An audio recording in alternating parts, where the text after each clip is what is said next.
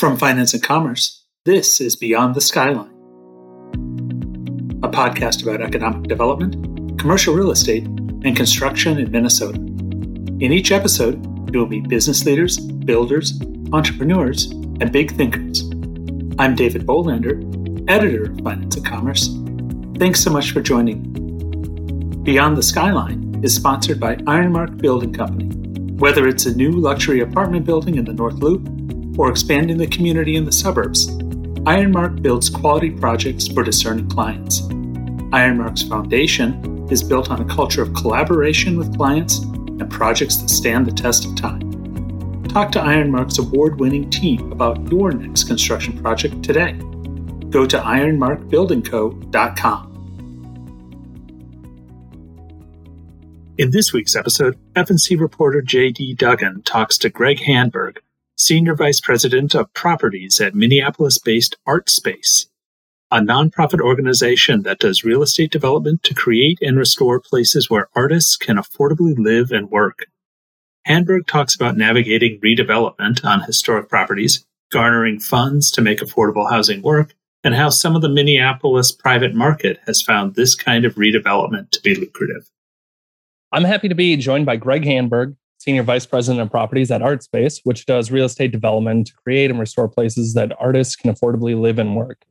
Often, this will include redevelopment of uh, historic properties. Uh, we most recently wrote about ArtSpace with the plans for redeveloping the Northrup King Warehouse campus, uh, which will add 84 affordable residential units to the site.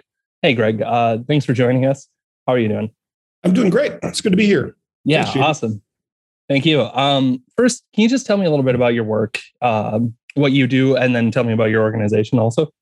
Sure. Um, well, I'll start with the organization. Um, I work with ArtSpace Projects. We're Minneapolis based, but nationally active. Um, our mission is um, really simple to create, foster, and preserve permanently sustainable places for artists and arts organizations.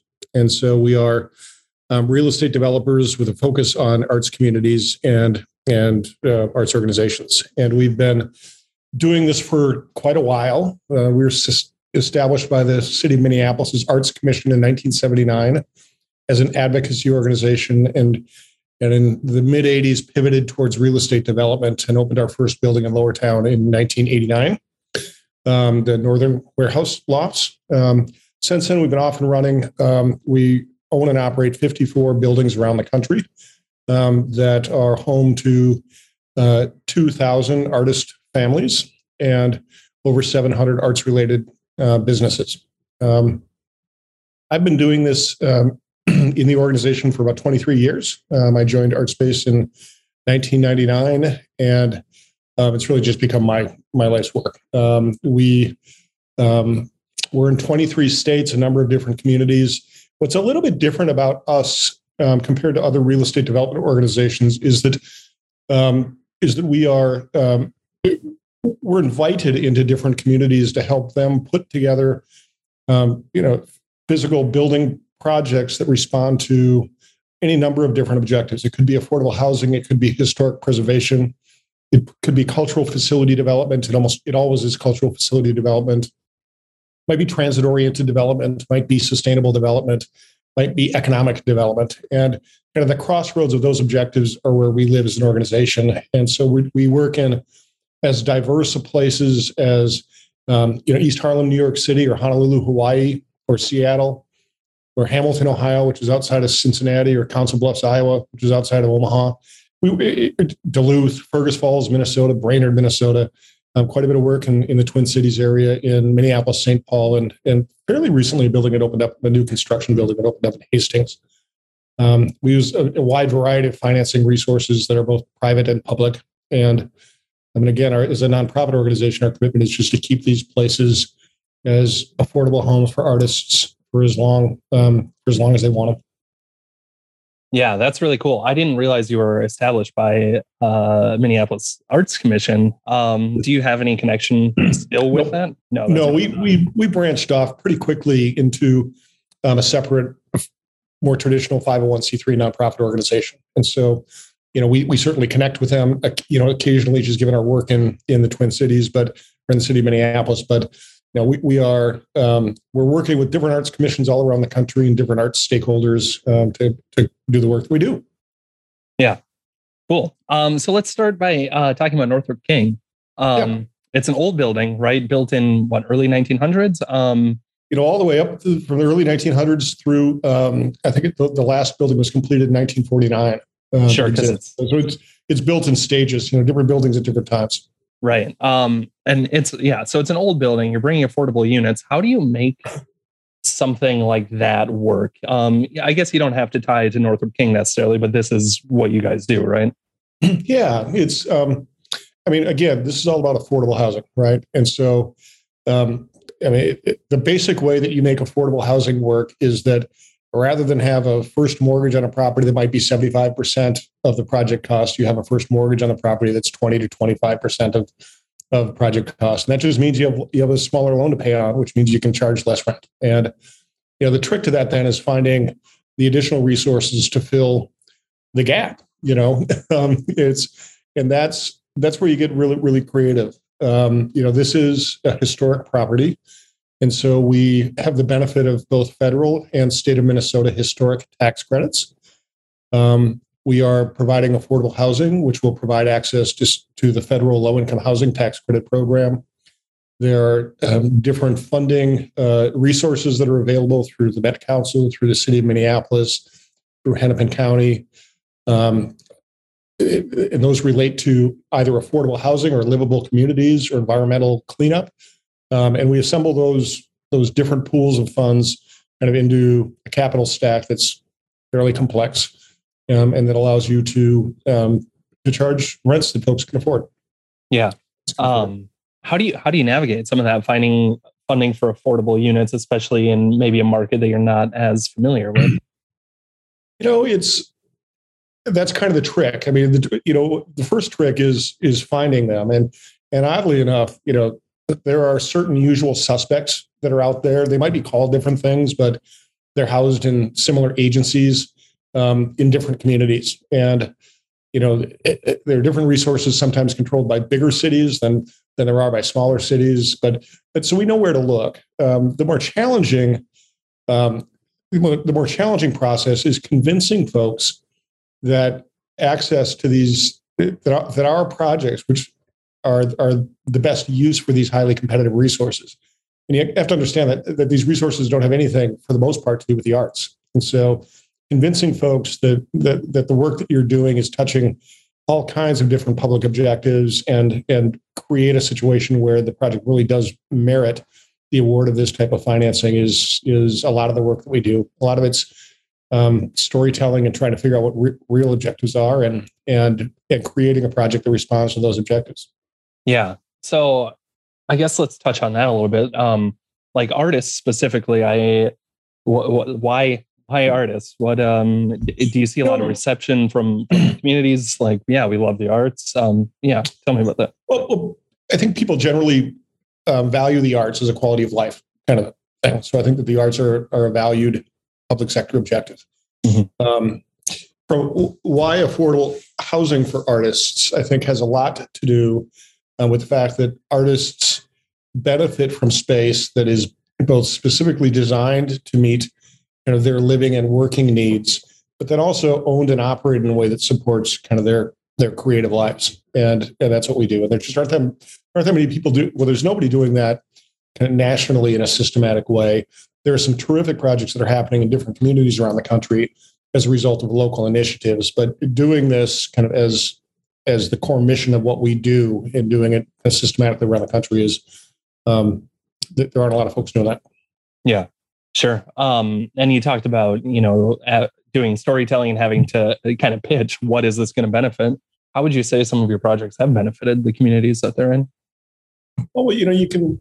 Well, when you think about the Northrup King um, campus, um, and we have we have two other buildings in Northeast. We have uh, we operate the Grainbelt Studios building, which are two of the two story buildings on the Grainbelt campus, and and another affordable housing development, Jack Flats, um, at 18th and a half and Jackson Street. But you know, in 2019, um, you know, that entire campus was, I think, very much in danger of falling out of arts use. It, um, you know, there there was going to be a transition in ownership given um, transition at Shamrock companies, and to to Stanton family's credit, you know, they really wanted to find a way to make um, to to continue you know the operation of those working studios and make them available for artists. And we were able to work with them with that as our primary objective.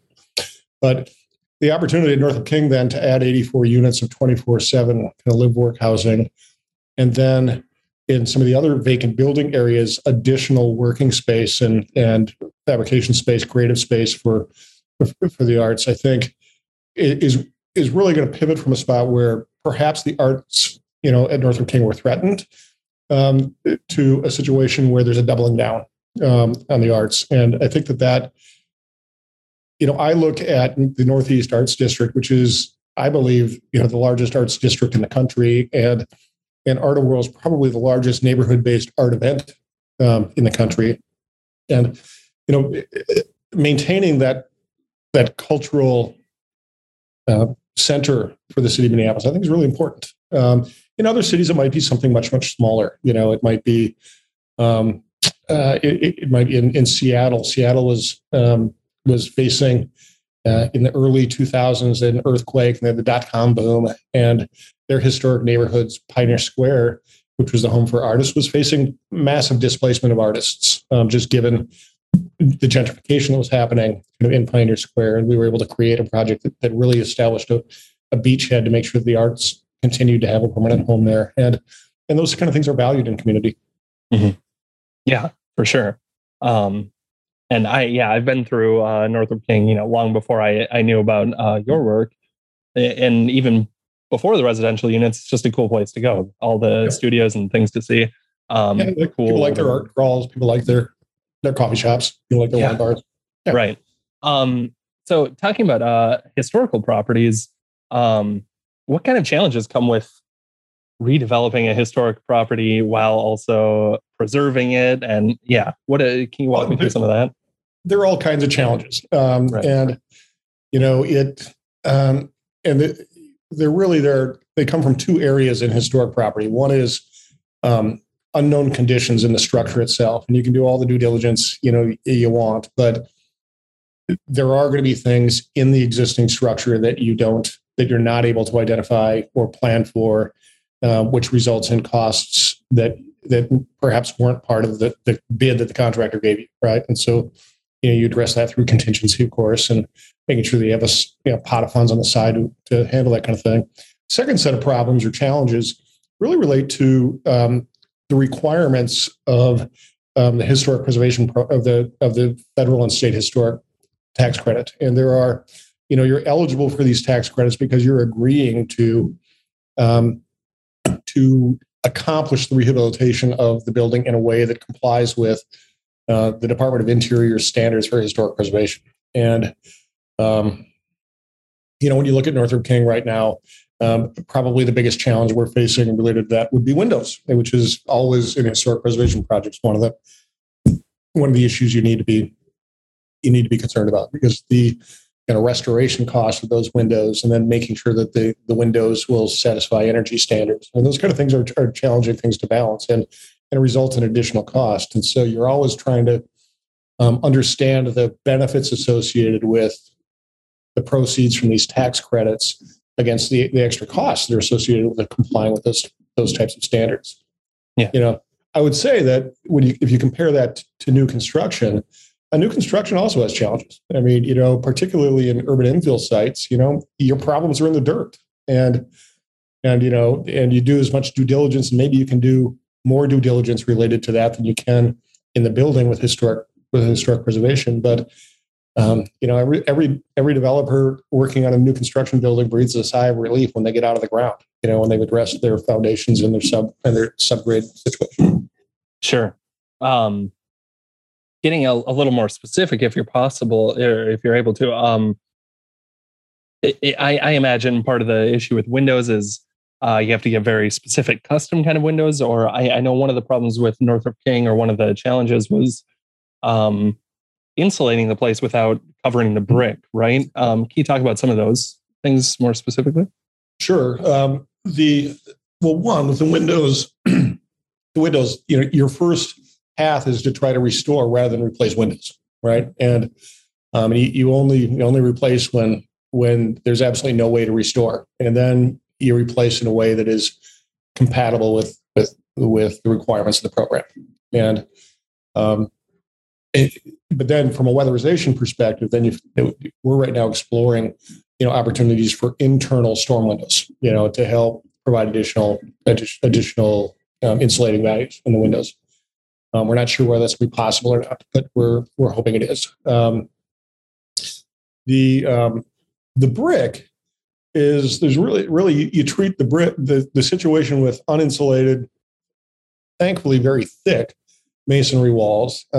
You know you have to address that just through mechanical systems. You know, and making sure that you're bringing enough um, enough heating and air conditioning, you know, in to um, achieve a comfort level that's satisfactory. It's, there's no other way to do it. Right, right. Um, and you, uh, do you typically hire a historic consultant for these kind of projects? Yeah, yes, yeah. Well, one, there's always somebody with historic expertise, you know, on on the consulting team. Some architectural firms um, have that expertise built into their staff capacity, mm-hmm. and um, it's part of the service they provide. Um, and um, in this case, um, we have a consultant that's um, that is involved kind of in the project, um, providing that specific scope of service that's that's not being provided inside the architect. Sure, gotcha. Um, so you you guys have also done like brownfields, former industrial sites, things like that. I mean, Northrup King is. Kind of a former industrial site, right? Um, what uh, can you just talk to me about the the motive of taking these places that maybe aren't uh, especially aesthetically pleasing or that just aren't used what what is the motive to uh, redevelop or preserve aspects of them rather than just demolishing and starting over hmm. well i think there are probably a couple different questions there um, yeah sure. You know one you know we have done both right and um, we do urban infill, new construction, and adaptive reuse. You know, it really depends on on one of the you know the community objectives or one of the problems you're trying to address, right? And it's you know we don't always pick the best piece of piece of dirt for our use or the best adaptive reuse building for our use. We're we're in the business of trying to solve community solve for community objectives, and that sometimes leads to less than optimal kind of locations. I'll also say that it you know I can think of it in all the work that I've done. There's probably one building that that I'm not going to name that really, from from a location perspective, you know, really it's just continued challenges in 20 years of operation. You know, it's just was really a tough spot. Mm-hmm. The rest, you know, I think might have been perceived as as tough spots by some people, but really, you know, weren't. I, I they really were.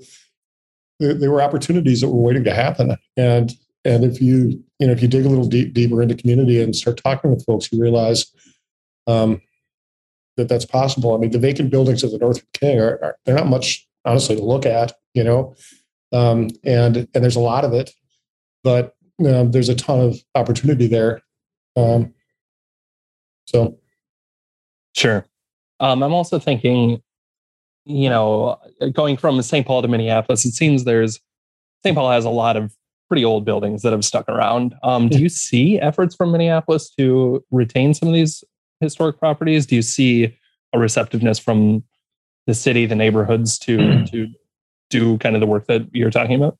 You know, a couple of things. One is um, in the 20 some years that I've been doing this, um, it used to be that big old empty warehouses were the challenge that cities were trying to solve.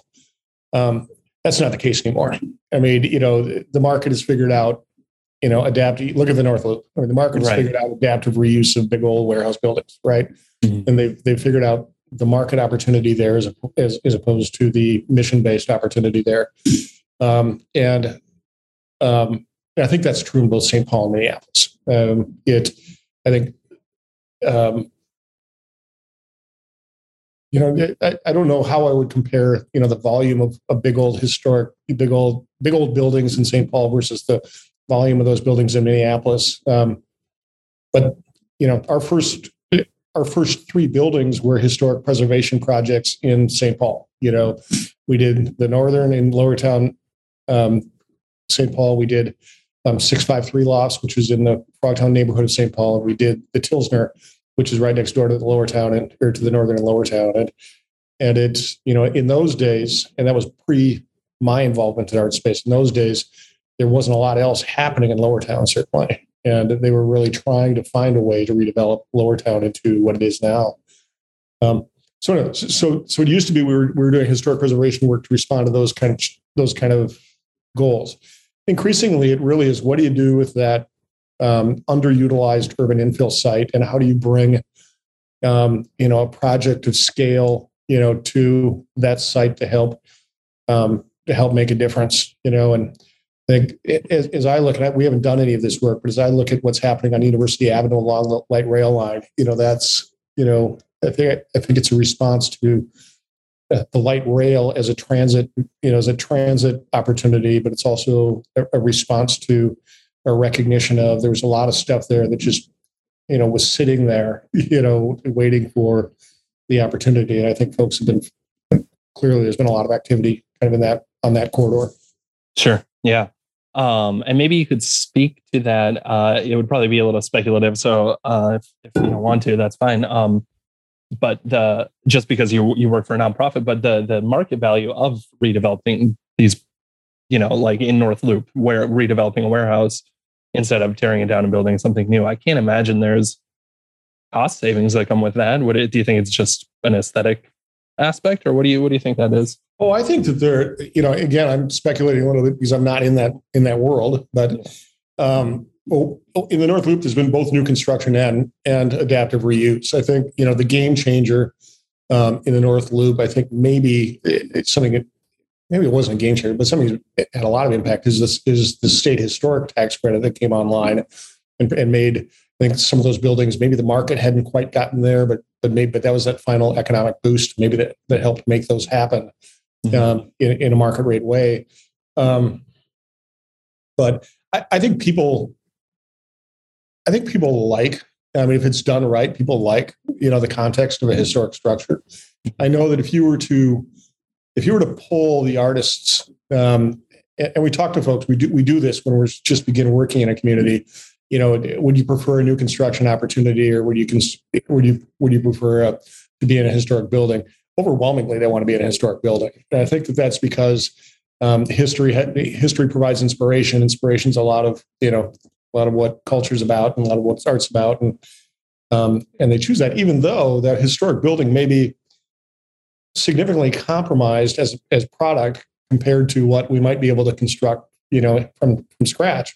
Mm-hmm. And then when you think about, you know, comfort of heating and ventilating, air conditioning, when you think about noise isolation between dwelling units, when you think about efficiencies of floor plans, I mean, I mean, you can you can do a lot in new construction that you're challenged to do sometimes in in historic preservation. But people like that, people like that, con, you know, that inspiration. They like that um, funkiness. I think. For sure. Um, well, great, Greg. I don't really have any other questions. Is there anything you want to add that I didn't ask about? No, it's been great. Thanks. Thanks for the good article the other day. Yeah, for sure. All right. Yeah. Good. Yeah. Keep in touch and uh, have a good time. Have fun. Sounds good. Yeah, you too. Thanks a lot. Take care. See you.